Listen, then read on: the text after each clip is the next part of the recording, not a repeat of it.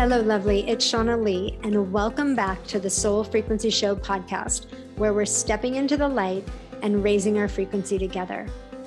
Each week, we get to return to this sacred space to have conversations about the things we all experience in life, love, health, and career.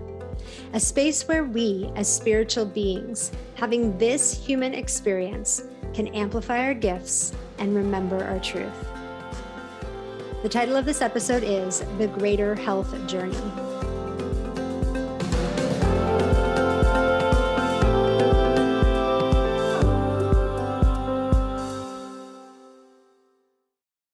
There are so many cool things in this interview episode. You are lucky you clicked on this and are listening to it because it's so good. And we are going to be talking with a master who has so much to share. Um, he talks about his life journey. It's an incredible one. How to really show up to your life, like really show up to your life. He talks about natural health and what he's learned about our bodies and healing. And he's a master at that as well. There are just so many aspects to this. I almost didn't even know what to name this podcast because there's so much in it and it's so good. So I'm excited to share it with you guys. And we are getting very close to beginning the soul frequency experience. This is a once a year this year uh, opportunity to come into Sacred Circle and step into your soul mission, transform the parts of your life that are not working, and be courageous and be surrounded by love, unconditional love, and cool people, and create relationships that will take you into your future. Um, truly, this is the thing where people always have one reason why they why they decide to come into Sacred Circle and register and then they go away with like 15 other things that they could have never imagined that they would get from this experience. So we are getting very close. I'm so excited to meet each and every one of you and to dive into this incredible, incredible experience. If you want to know more, you can check the show notes. Um, for the link to find out and read more about what the soul frequency experience is and I'm excited. I cannot wait. And I am also excited about what you're about to hear on this podcast. Um, today on the show, we have Udo Erasmus, um, who is with us. He is the legendary co founder of Udo's Choice line, which can be found in Whole Foods and other whole food uh, markets worldwide. And maybe if you have a Whole Foods next to you, you have seen this in the refrigerated aisle of supplements, his oil line. It's like always in the refrigerated section. It says Udo's Choice Oils, I think, on the on the uh, packaging. And I found this years ago in my life, and it's been an amazing brand. And it's of the highest standard. And you'll hear in a little bit why that's so important to him. Um, Udo designed the machinery for making oils with health in mind and pioneered flax oil, a billion dollar industry. However, Udo walked a difficult path to become the man he is today. Being a child of war, Udo's life began with intense struggle. As an adult, he got pesticide poisoning in 1980, leaving doctors at a loss for how to treat it. Deciding to take his health into his own hands, Udo began researching, and his discoveries led him to a passion for finding the answers to life's biggest questions, which would hopefully one day bring him and the world peace.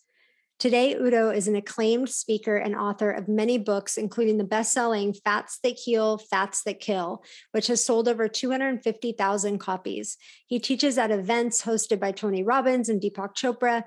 He's keynoted at international brain health conferences, and he's traveled to over 30 countries to conduct thousands of live presentations, media interviews, and staff trainings, impacting more than 25 million lives with his message on oils, health, peace, nature, and human nature. Udo has an extensive education in biochemistry, genetics, biology, and nutrition, including a master's degree in counseling psychology. So, with no further ado, please help me welcome Udo Erasmus to the show.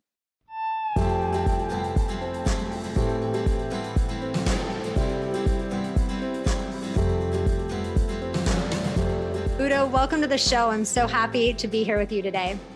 Uh, I'm glad to be on. Thank you. Thank you for inviting me. You're welcome. Um, so you have had an incredible journey. I mean, I have dove into parts of it, but I really want to get into you sharing what this this life experience has been for you. You've obviously created an incredible brand. I've purchased your products. I know many of my listeners will probably be like, "Oh my gosh, I have this in my cupboard, right? I know who created this." And we'll fridge. enjoy yeah. In the fridge. In the fridge, exactly. In the fridge. You're right. In the fridge.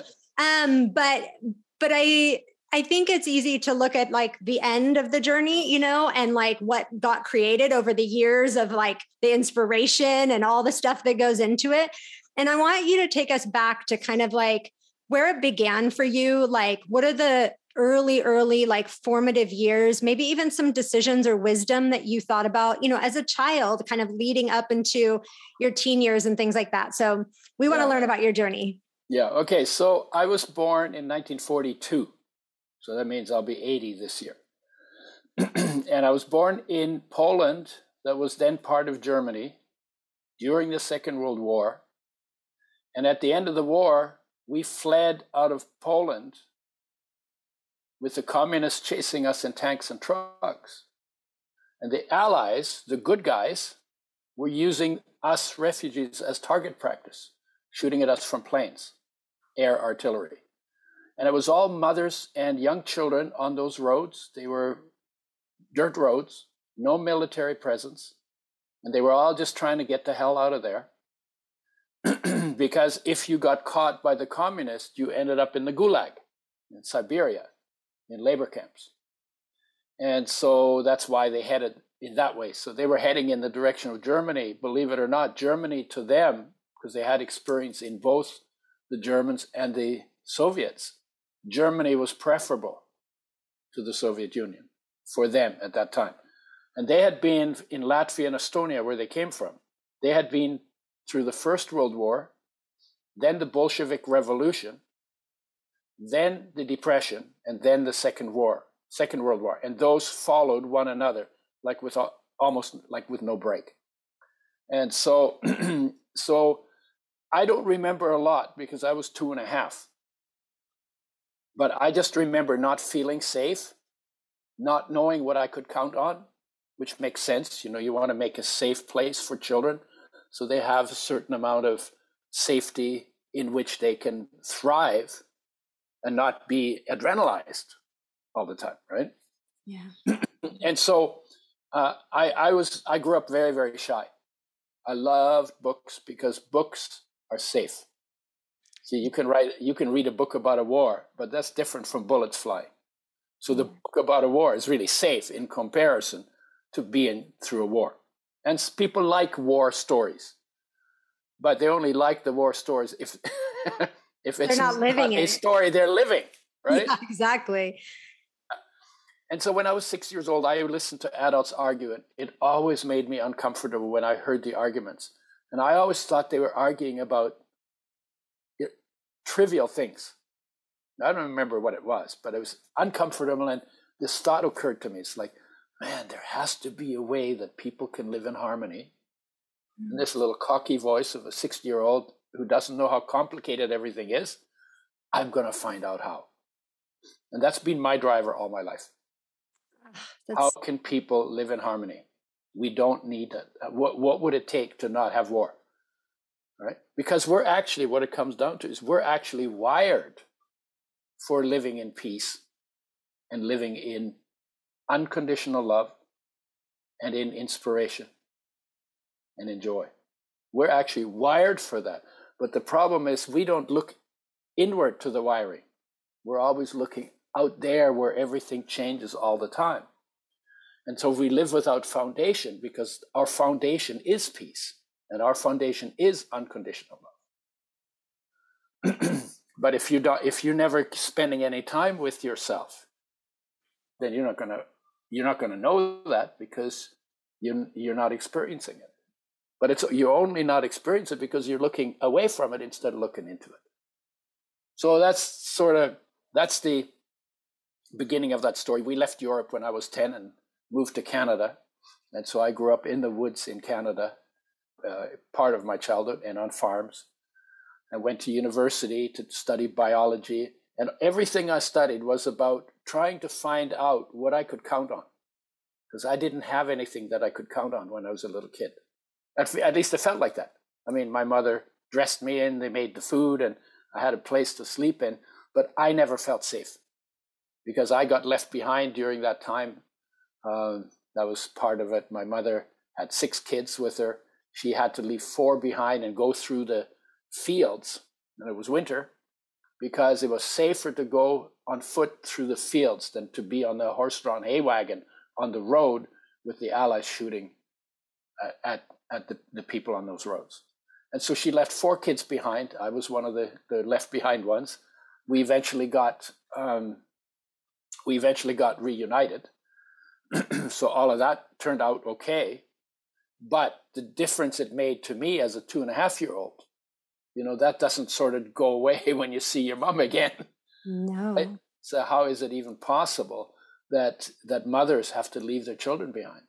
You know, imagine a mother having to make that kind of a decision.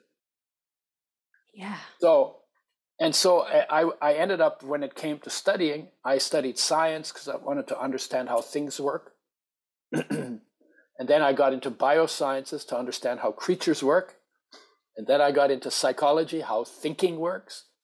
Then I got into medicine because I wanted to know how health works. But I only learned about disease. And the dean told me that they don't know what health, health is.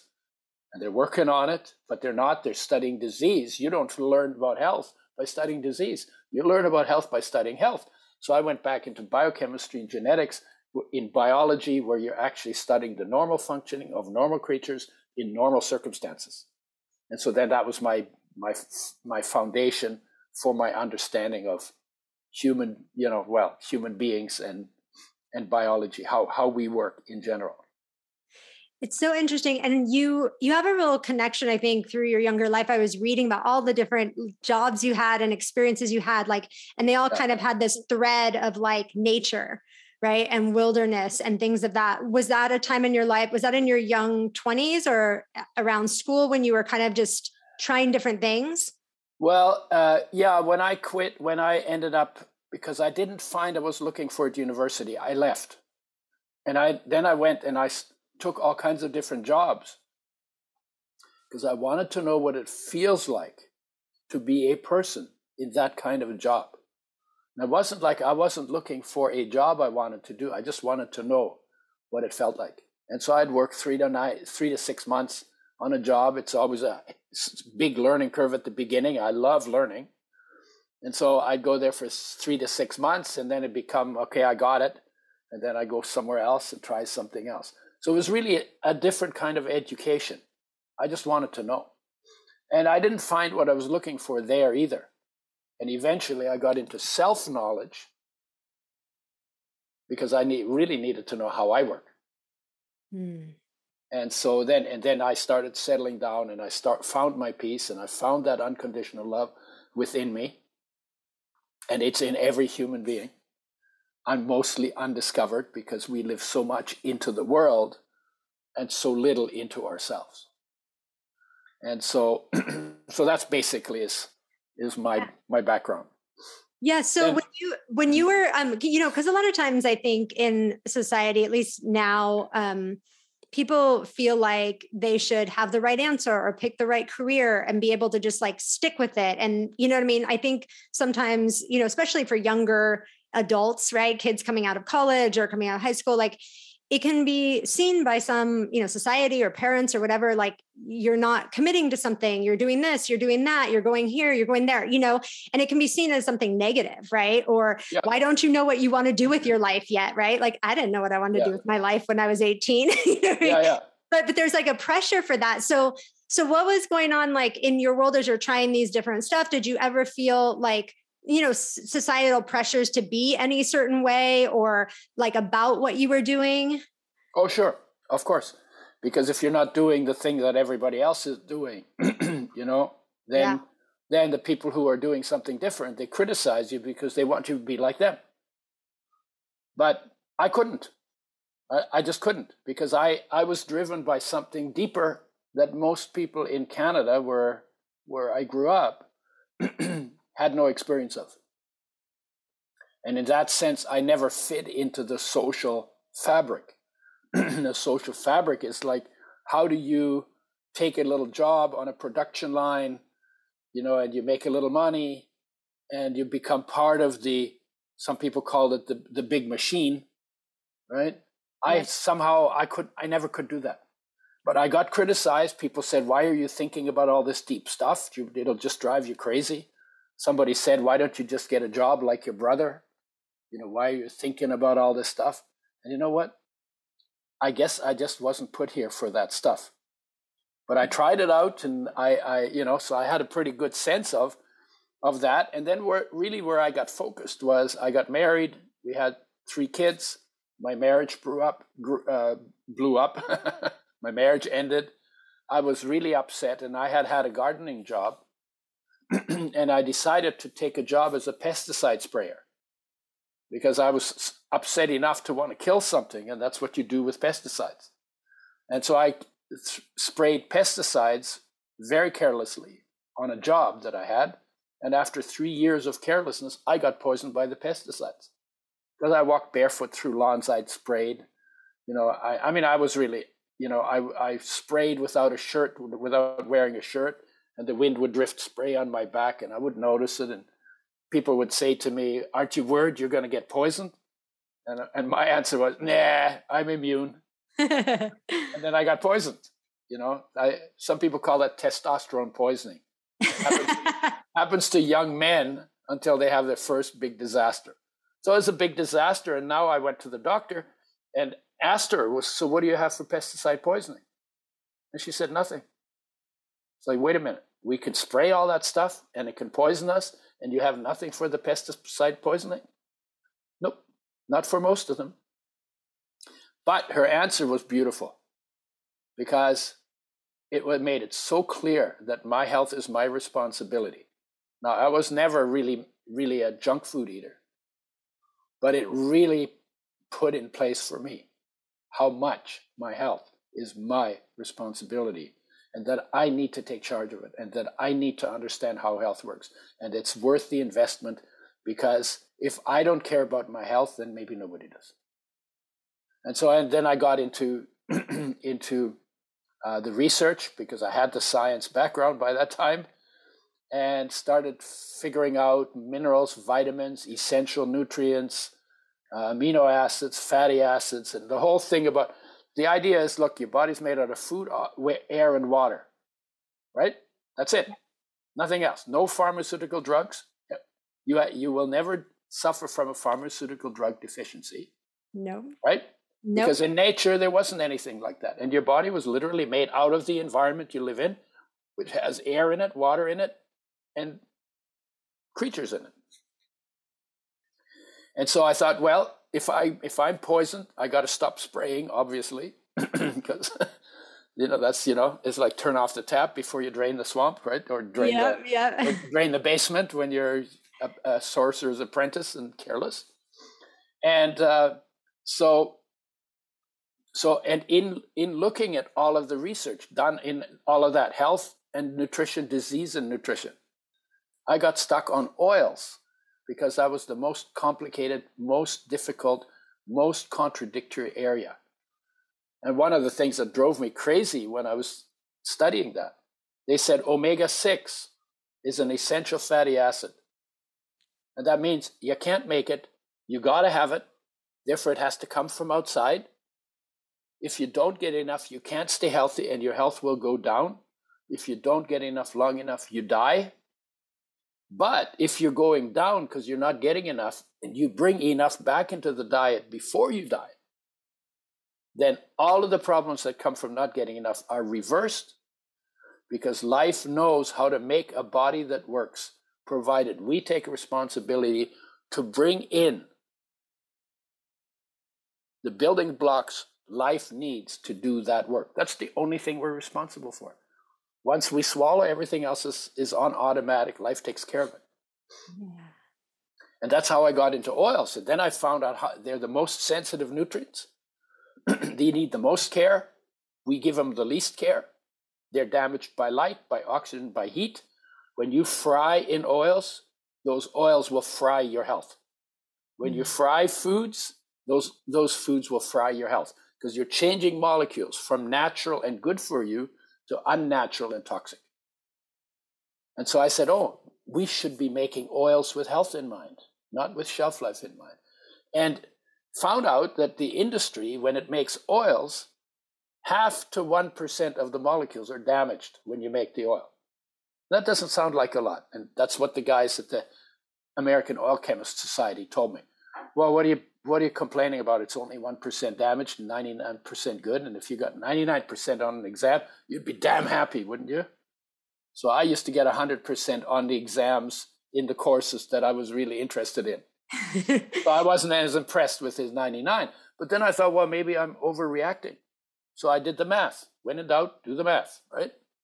When you have, and so my question was if I have a tablespoon of oil that is 1% damaged by the processing, how many damaged molecules will that one tablespoon of 1% damaged oil contain? See, that's a you can do math on that question, right? Yep. By molecular weights, and there's there's a way to do that that comes out of science. So what do you think? How many damaged molecules are in a tablespoon of oil that is 1% damaged by the processing before you fry it? What do you think? Way more than you want it to be. How many? Give me a number. Mm. Please. I think. I know it's a hundred, five hundred, something like that. Okay, let's say five hundred. Five hundred. Yeah, let's say five hundred. Okay. Would you like to know how many there are? How many? Sixty quintillion. Wow. That's like more than a million damaged molecules for every one of your body's 60 trillion cells. wow. Now, what you've just told me, so 60 quadrillion, your estimate, your highest estimate of the damage done to oils yep. is 60 quadrillion times too low. So that tells me you have no idea how much bad stuff you're getting from those oils. And that's why I asked the question. I was in Ireland, I asked the question, and we went through the math, just like I'm doing now, right? 60 quintillion, by the way, is a uh, six followed by uh, 16 zeros. Six followed by 16 zeros. A wow. thousand, a million, a billion, a trillion, quadrillion, and 60 times. So you got 15 plus one zeros. That's how, how much you underestimated the damage done to the oils that you probably, like everybody else, uses on a, on a consistent basis, right? So I was in Ireland and I said, well, and the same thing, nobody ever says more than a billion. They're mm-hmm. still more than a billion times too low. So I said, so if you went to a airport and you're going home, and somebody who always tells the truth tells you that if you if you get on the plane, your chance of crashing and dying is a billion times, in your case, 60 quintillion times higher than you thought it was. Would you get on the airplane? No. No. And I told him in, in, in Ireland, I would canoe back to Canada because my chances would not be good, but they'd be better than than that. And then that and the question then is, is this enough to understand how much you've underestimated the damage you, you're bringing into your body to change your habits to eat the seeds and nuts that contain them, mm-hmm. unroasted, unsalted, or to change to oils made with health in mind. 100%. And, yeah. you know, this is not even, I mean, this is the example that you're using mm-hmm. is not even some of the worst oils that are out there in the world these days. I mean, we've made, you know, some oils that are just toxic, toxic, toxic, right? When you talk about like fast food and things of that that are just through and through, there's like yeah. Bad, well, right? I've told you, I've told you what the industry does. So when the oil goes in the bottle and it sits on the shelf before you buy it, it's already one percent damaged. but then you take not one tablespoon, you take two to four most of the time, most people as adults. And then if you fry it, you got to multiply that number by another three to six, maybe even higher. Right? Yep. And frying is the dumbest thing we've ever invented to do to food from the perspective of health. So I tell people, look, get your frying pan. I know you got one. Get it out, turn it upside down, hit yourself on the head with it really hard so it's associated with pain, throw it out. Throw it up because that is going to give you a ton of pain and a ton of health problems. And it's the worst thing of all of the things that we do that messes up our health. Frying is number one. Sugar is number two. White sugar. Yeah. Right? Yep. So, so with all the oils that they use, you know, canola oil and cooking oil and vegetable oil and all of these mm-hmm. oils that are used, you know, in every restaurant, like, you know, even the nicest restaurants to fast food to everything mm-hmm. in between. Like yep. in your research and in your study of this, obviously as an expert in this field, like is that kind of the number one thing that we are impacted by that people are really like i always i always say this to people because i sat you know restaurants where they have the the cooking and it's behind glass but you can see the chefs making the food the very fancy restaurant. I sat in one of those restaurants one time and we were sitting close enough to where I could, you know, I was right in front of where they were cooking and I was watching them and there was this big vat of butter next to the, you know, next to the grill and then a big like vat of oil. And and I was watching the chef making many many meals one right after the other, you know. and mm-hmm. it's like and I would watch him like take the butter, you know, take like a knife full of butter and take like a ladle full of oil and throw it on the grill. And I just kept watching. And each time, sometimes it was double the amount of butter, right? At one point, sometimes it was a little butter. I mean, he was just making so many meals. There yeah. was no standardization to how like he was using these oils and butters but i just kept sitting there going that is so much butter and so much oil you know mm-hmm. what i mm-hmm. mean going into the food onto the grill and it just, it was, it really hit me in that moment. Like I'm sitting here and I'm seeing this, but most of the time we go to a restaurant to enjoy a meal or a dinner, you're not seeing that part, right? Yeah, yeah. You're just seeing mm. the pretty food come out and you're not yeah. realizing that. And then I started to extrapolate as I was sitting there. This is one meal, right? This is one time I'm seeing this. Like, think how many restaurants I've been in, and oh my goodness, like the fast food I ate when I was a teenager, mm-hmm. and just what goes on in the back of that kitchen, you know, and how much stuff goes into that and that really impacted me that that night i left that mm-hmm. restaurant thinking and i started eating at home more because i was like I can control then, right? Of what goes in my yep. food. And I don't have yep. someone taking a half a stick of butter, you know what I mean? And popping it down on a grill or a bunch of oil that I don't even know what that oil is. Yeah. And and and just to tell you one more piece of that, when they deep fry stuff, they, so it's in a vat and the oil is boiling. So it's at it's being damaged by light, by oxygen, by heat all at the same time. and the only way that oil doesn't turn into tar is because they put food in it and take the dirty oil out on the food. Ugh. Right? That's because awful. they keep they keep adding oil, they never clean it up. so you get you get the oil on the foods that you buy, and you don't know that oil might have been in there for two hours, three hours, being boiling at frying temperature. And the longer you fry it, the more damage you get. Right? And fries so put, are ruined forever for everybody now. That is disgusting. I, you know, I hope so. I hope so because if people get how bad that is for their health and they make the change, they will have better health. And like I said, oils damaged by the way we process them and the way we use them is the number one. You know, more health problems come from damaged oil than any other part of nutrition. And more health benefits come from the oil change that your body needs from oils made with shelf life in mind to oils made with health in mind. So how so how did this play into like you got you were sick and you went to that doctor and the doc you basically walked out of there going okay well if I'm going to get better it's going to be up to me and yeah. you discover you know the power of oils like what was the first before you became the oil person yeah. on the planet. Um, yeah. What were the steps? Did you start saying, okay, I'm going to start using some of these oils or understand these better, start taking them? Like, what was your healing journey? Well, yeah. Okay. So, so the getting poisoned by pesticides was my come to Jesus moment. yeah. Right? Right. Right. And then it was like, well, I can't get healthy on oils that are damaged like this. We should make them with health in mind. It was just like an idea. It's like that six year old kid who says, I'm going to find out how people can live in harmony. Right? Mm-hmm. So it's kind of like that, right? I, I can't get healthy in oils like that. We should make them with health in mind. And then a second thing happened that was totally fortuitous, totally out of my control.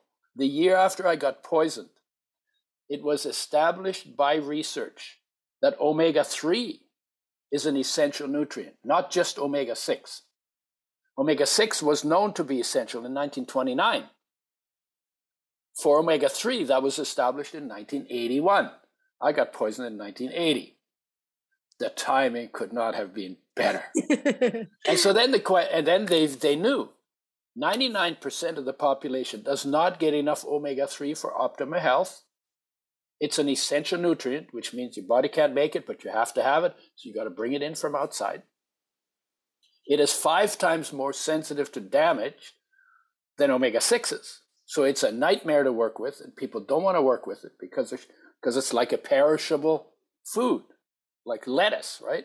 You got to take care of it. So nobody wants to do that because then you you know you got to refrigerate it and you got to take care of it and maybe you have to ship it refrigerated if you're going any long distance, like to Europe or to Af- uh, Asia or to Africa for that matter, right? and uh, and so people didn't want to do that. And there's only a few sources because it's a northern or southern oil, so it's closer to the poles where you get a lot of omega threes. But the idea that 99% of the population doesn't get enough for optimum health triggered a mind blower for me. Oh, and it was like, oh my God, if we could make omega 3s with health in mind and could bring them back into the population, 99% of the population's health would improve. So fundamentally, we could help just about everybody. And it was like, you know, talk about I did all these jobs and, you know, I wanted to know what it felt like to be that, but I didn't know what I had, what kind of a purpose I had. Oh my God, we could help so many people. And I lit up like a firecracker. I've got a purpose. This hmm. is worth doing. Oh my God, I get to do this. Wow. And then out of that enthusiasm, because I had no business background, I had good science background and research and stuff, and I was interested in lots of things, but but no no uh, business background, zero, not a single course. But the enthusiasm drove the entire project, and people wanted to hear what we had to say because the energy was amazing. We were so on fire. We were in a in a van without air conditioning. It wasn't four people; it was only two people we did a, a tour in 1988. That's how long it took me from getting poisoned to putting it together, uh, developing a method for making oils with health in mind. And then we did this tour, uh, 17,000 miles by road, 35 states, 85 cities, 101 days in the hottest months of the year July, August, half of June, and half of September talk to anybody who would listen to us. Sometimes we had two people, sometimes we had 1,500 people, and we were just on fire. Oh my God. And flax oil was the thing because flax oil is the richest source of omega 3s. And so uh, flax oil in two years became the second highest selling oil in the natural foods trade, which is where we were active. And it was all done by enthusiasm. And we made, we set standards and we wouldn't do business with people who didn't refrigerate the oil in their store in their store uh, in their storage facility. And and so yeah we, we i mean as honestly it was like it's the enthusiasm and the clarity of the outcome that was the determiner of all the decisions we had to make. And we didn't say oh my god somebody wants to work with us. No no no no. We had standards. We said do you have refrigeration in your storage if they said yes, I would pass them to the guy, the other guy in the van, who would see if they if they could work out prices and stuff. Yeah. If they said no, my question would be, are you willing to get it? If they said yes, I'd say call us when you have it. When you've done it, right? When you yeah. when you set the standard, because that's yes. our standard, and we're not yes. we're not budging. And if they said no, I said, this is a good time to end the interview.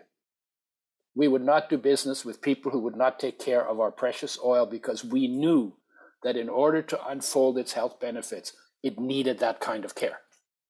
Yeah. So you stood by the name that you were creating. Okay. I want to just reflect back on several yeah. things that I think are so valuable that you shared. Number one, from the time you got poisoned to the time you were in that van, about eight year period of time, right?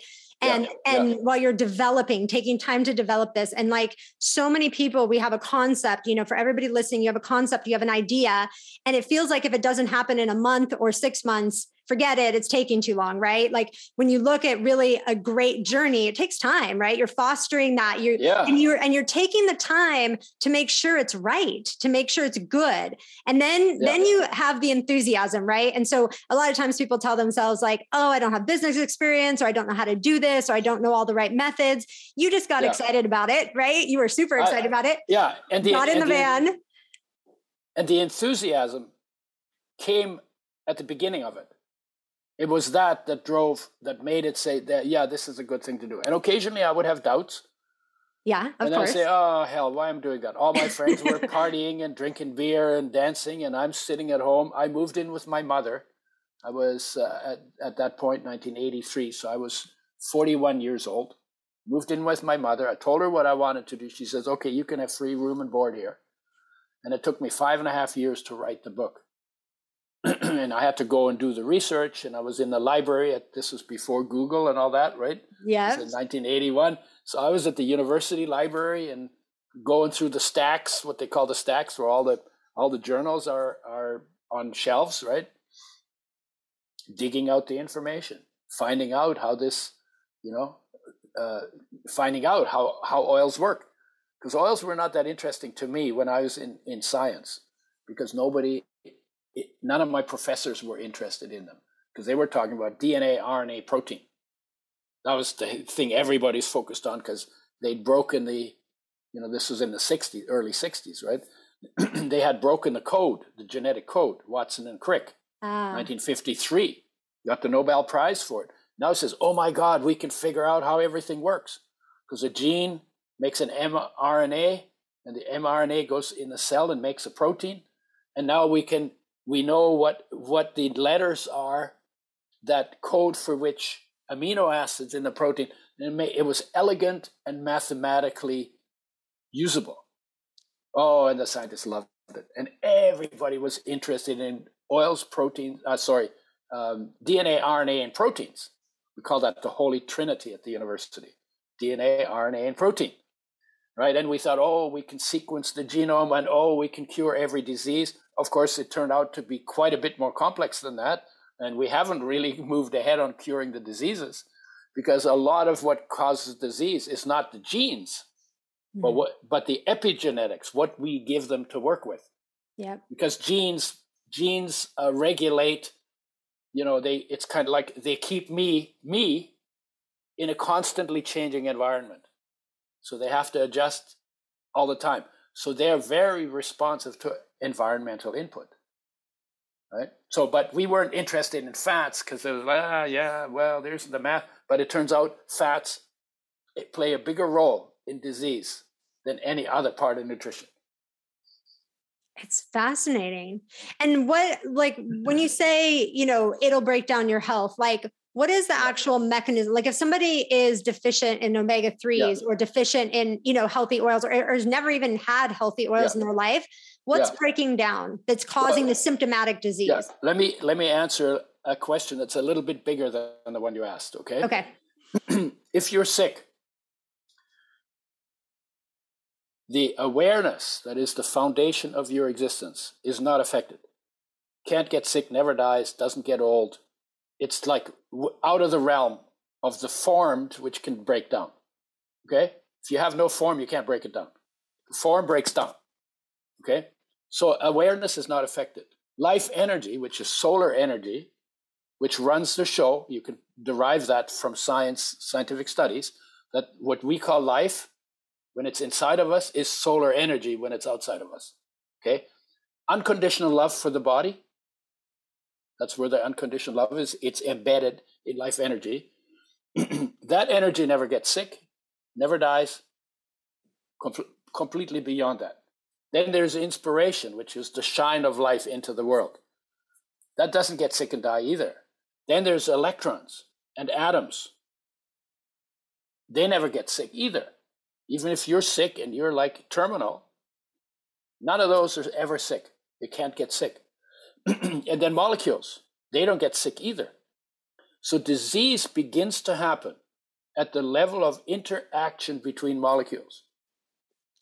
And if you put the right molecules in place, then your, your interactions between molecules are going to be natural, and natural is healthy because we were made to live in line with the natural system out of which we come and within which we live. Okay? Does that make sense? That is mind blowing. And yes, no, it makes a lot of sense. No. when then when you put the wrong molecules in that system, then you're going to derail or block or mislead biochemical interactions. And that's where disease begins. Now, that's on a molecular level. When you have enough of that damage going on, eventually the doctor will give it a, a, diagnosis on the basis of symptoms. Either it's cardio or it's cancer or it's diabetes or whatever it is. But in everyone who has a terminal diagnosis like that, neither the awareness nor the life energy nor the inspiration nor the electrons nor the atoms nor the molecules are ever sick. So this is a, a you know, and how do you derail the interactions between molecules? By not getting enough of the essential building blocks or by too much of what doesn't belong in there. That's called toxicity. or poor digestion, which gets you toxicity and inadequate uh, supply of building blocks. That's and there's the answer to all the questions about illnesses, except you can, you know, when you depending on your emotional states, you can make chemicals that are usually um, stress molecules. And the stress molecules, if your stress is chronic, they will eventually break down your body. So you can do it with ideas as well. So who you hang out with, what your emotional state is, what you think, and what you surround yourself with will affect your health also. Okay? But it always comes back to interactions between molecules. Even if it's from mental, eventually it shows up physically because if you're changing the interactions between molecules, you're changing the biochemistry of the body. Oh, that's so fascinating. Thank you for explaining that. That's really, really, it's really distilled down, very easy to understand and very powerful. Mm-hmm. And I'm wondering, like, so, you know, in this world too, we have a lot of, like, obviously people talk about oils a lot more today than probably back then. Um, and you have all kinds of information, right? Coming from all kinds of different places about what are the best oils and what are the best uh, supplements and what are the best yep. this and that. So can you give us like a rundown on what is like what is the top source of omega 3 and what is omega 3 that maybe isn't as clean or isn't as pure or okay. things like that? Yeah, I, okay. I, am not sure I'll go through the whole list, but let me again. Of let course, me, yes. Let me give you the foundation for it. All oils and fats in nature come from foods that begin as whole foods. They're made because they're essential to us, essential nutrients to us, omega 3 and omega 6, but they're not essential nutrients to plants because plants can make them from scratch out of carbon dioxide and and uh, and uh, water, you know. So so they're made by plants at the bottom of the food chain. They're made by plants and the best way to get them is fresh foods. Right? Because nature's mandate for health, for creatures, is fresh, whole, raw, organic, maybe in season at least part of the time, sun ripened, although you can also eat them green, and local. Right? Because we didn't always have trucks yeah, we're we're bringing them bringing oranges from from uh, Florida to Vancouver, right? So fresh, whole, raw, organic. And any every whole food has some fats in it. From very little, like like grass, has only 0.1% fat in it. So this is not a big source of fats. Whereas seeds and nuts are sometimes 20, 30, 40, 50, some of them are 60% fat. Those are your best sources. Not roasted, not salted. Fresh, fresh seeds and nuts. Okay? And then the other foods like uh, grains, whole grains, maybe 4% fat. Soybeans have 18% fat. That's why they're used so much in, in, oil, in oil making. That's the, very high for a, a for a bean to have mm. 18% fat in it. Most of them are like 4% or something like that. And uh, so, so fundamentally, so instead of flax oil, it might be better to eat flax seeds unless you get, unless you need more than the seeds can supply. And that's what I say to people: eat the foods, eat the whole foods, and then if you need more, and we do measure it by how dry your skin is. If your skin is dry, you need more oil because the oils form a barrier in the skin against the loss of moisture, make your skin really nice and and, and velvety, and they're better than uh, the gunk you put on out on the on top.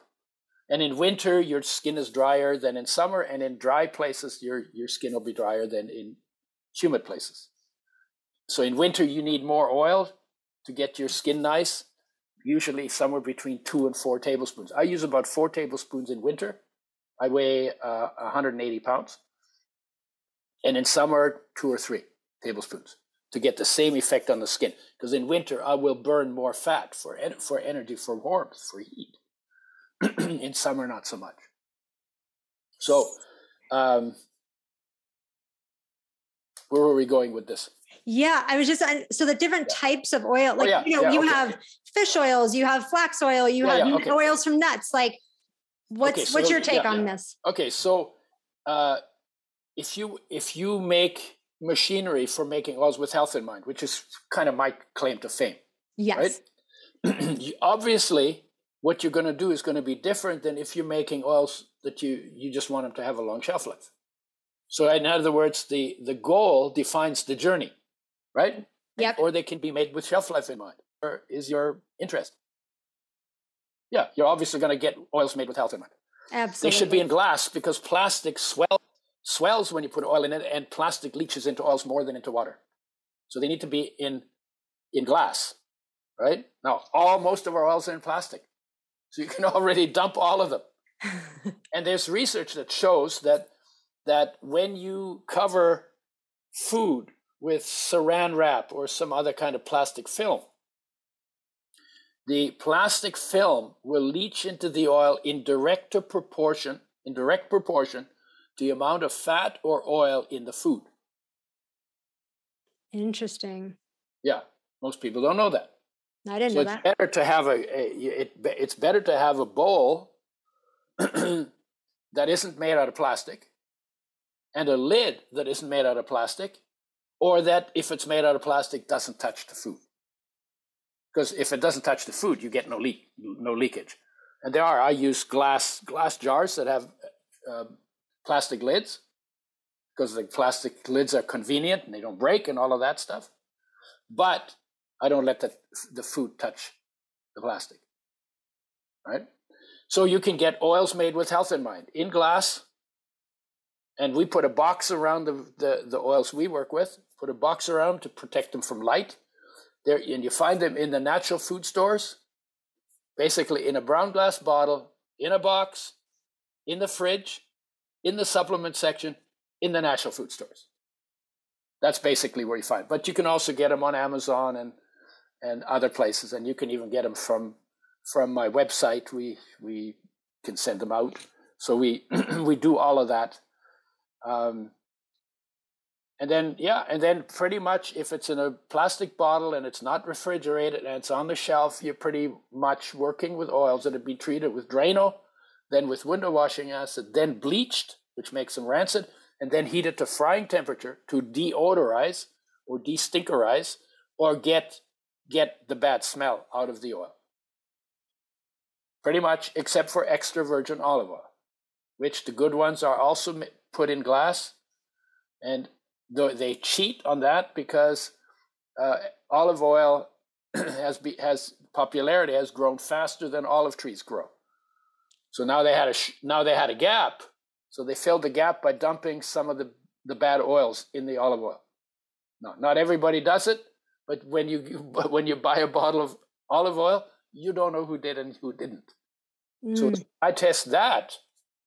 You put it in your fridge, and if it doesn't develop white flecks in the oil where the oil crystallizes or go solid in the fridge, don't buy the oil.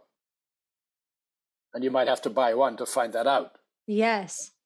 But that's the way I, I test olive oil because it's a simple way of doing it because olive oil goes hard in the fridge or at least has has has some crystals oil crystals in it because it freezes at a at a uh, it freezes at a higher temperature than the liquid oils, which don't freeze in the fridge. Right? Interesting. That's good to have a test for that. Yeah. And what about should be? I mean, if someone was going to take like your oils is amazing, your line is incredible.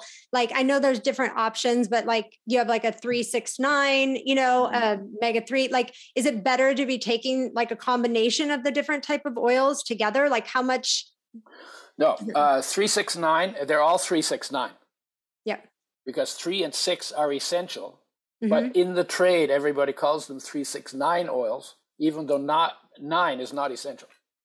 Ah. okay, so they're called 369 oil. That's a marketing thing, right? So 369 oils, we have one that's just the, the seed oils. It's a mixture of nine different seed oils. then we have one that has DHA from algae in it. That's for people when they're nursing or if they're over 50, because there's some research that says DHA, which is an important brain omega 3, not an essential fatty acid, but it's an essential fatty acid derivative. They've shown that if you add DHA to your intake of oils, you your brain works well for longer mm. than if you don't.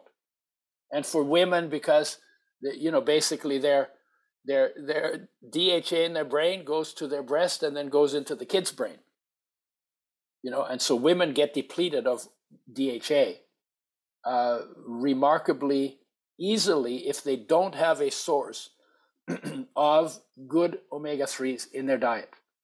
Now, you can have omega 3s from algae, from fish. Fish oils are very dirty these days. Fish is now the dirtiest meat on the planet because all the junk we throw on land goes downhill, ends up in the ocean, and then works its way up the food chain in the creatures, the higher up the food chain, the dirtier they are, the more oil in the body of that creature, the more toxicity you're going to get in it.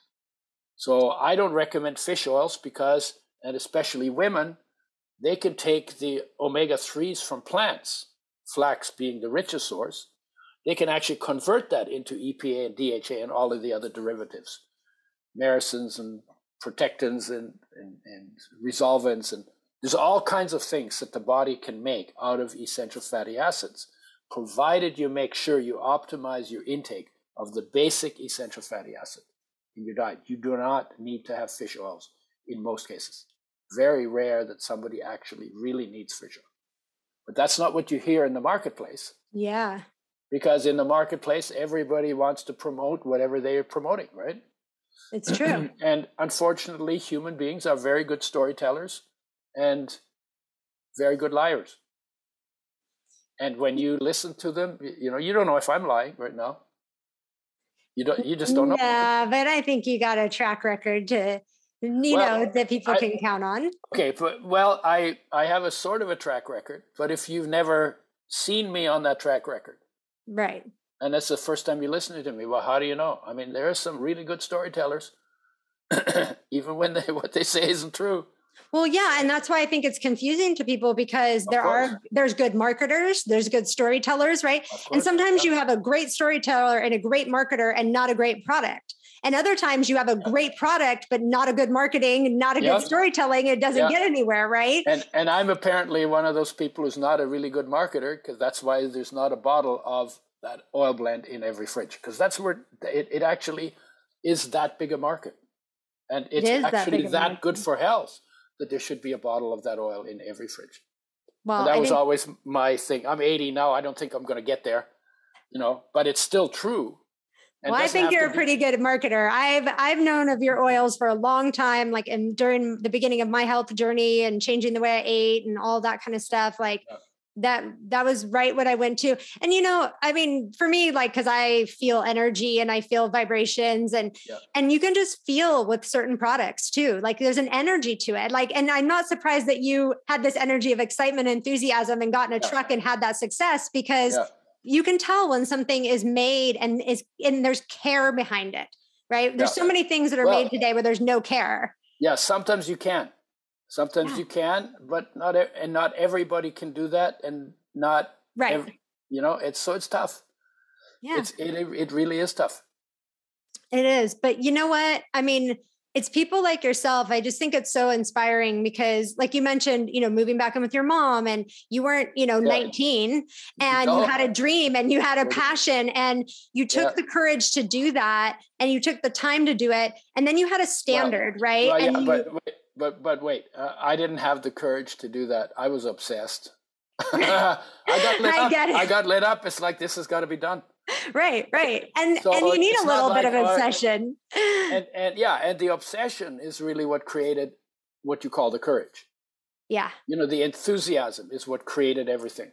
And you know, people sometimes say, "Oh, you know, only what gets measured grows, and what grows, you know, is no." You know what? If you look at it, Mozart, you know, he was obsessed with music. yeah He died a pauper, pretty much, right? yeah But he was obsessed with music, and he wrote like 800 pieces, music pieces, and they're all. I mean, they're pretty much all really good, right?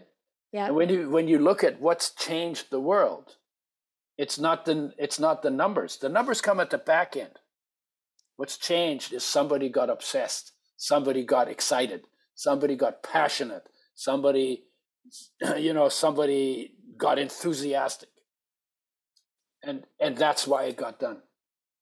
Because in any business, there are days when you say, "Oh, geez, why am I doing this?" uh, uh, this is too much work. You know, we, we when we went on our tour, you know, we literally worked all day and drove all night. I don't remember ever feeling tired because enthusiasm enthusiasm never gets tired. The Yeah. body can get tired, and I can sleep really well. But if I'm if I'm enthusiastic in a tired body, that body can go a lot longer than if I'm not enthusiastic. And in fact, if I'm depressed, then I'm going to talk myself out of what has heart and what has value to life. Right?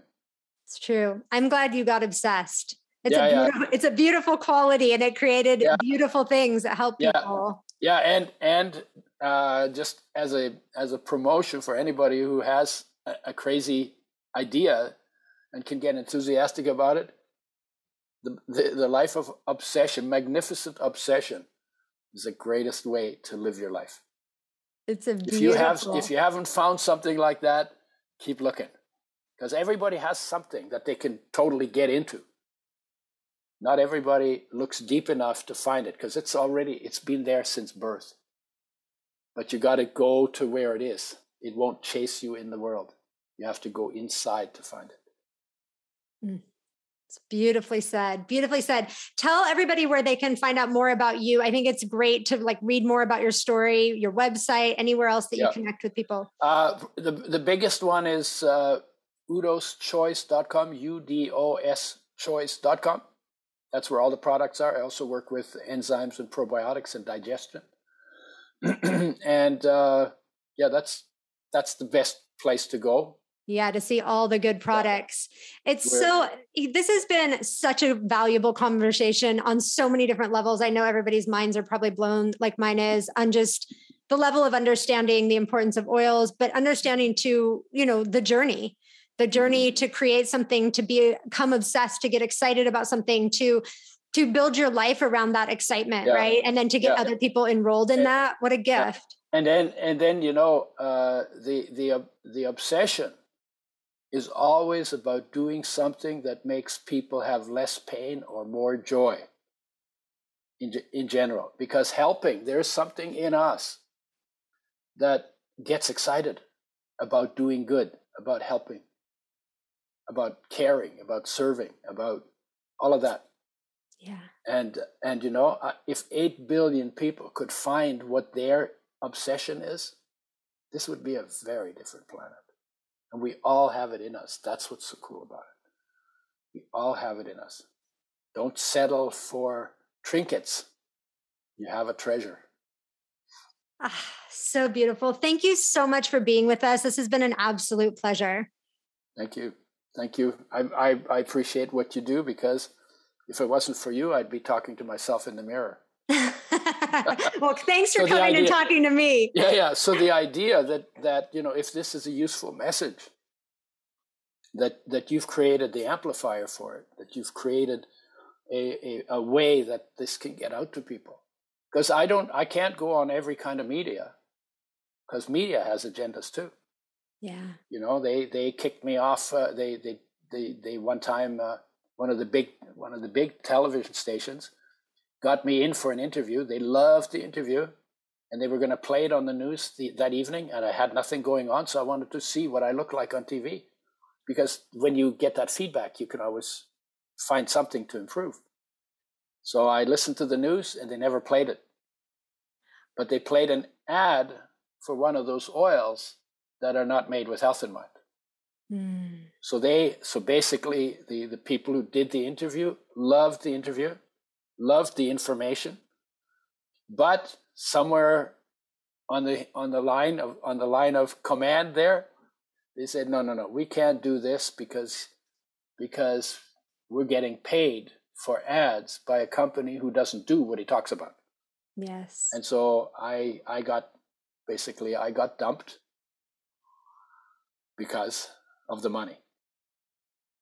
And how often does that happen with convenience over what's actually the right way or the healthy way to oh, do sure, something? Sure. Oh, sure. We, we live in a world where that's becoming more and more clear that people are doing things for money that are completely heartless and that ought not to be done. Yeah. Yeah. But that's not a new story. You know, that was already happening during the time of the Roman Empire. yeah. We've, know, so. we've been repeating patterns here at humanity. Um, yeah. Hopefully, we're we're in a little bit of an awakening, having some new energy come on the planet, and you well, know, new heart. We we are definitely uh, we definitely need a reset. yes, but a, I, a reset that has to do more with heart. Yes, not with even more control. Yes, and that's why we're having this conversation and everybody that listens to it you know carries that in their heart and that's the reverberation effect that that we get to send out today so yep. Yep. It's it's been amazing. It's a pleasure to meet you. Cool. I'm I will when I look at when I buy your products and I look at them now in my own fridge and walk by them in the store, I'm just going to smile and know everything that went into those and how incredible you yep. are and your journey is. So thank, thank you, you so much. Thank you. I'm Shauna Lee, and you've been listening to the Soul Frequency Show podcast. You can follow us on Instagram and Facebook at The Soul Frequency. If you haven't yet, go to Apple Podcasts and subscribe, rate, and review this show. Join me next week for more powerful awakenings and positive vibes.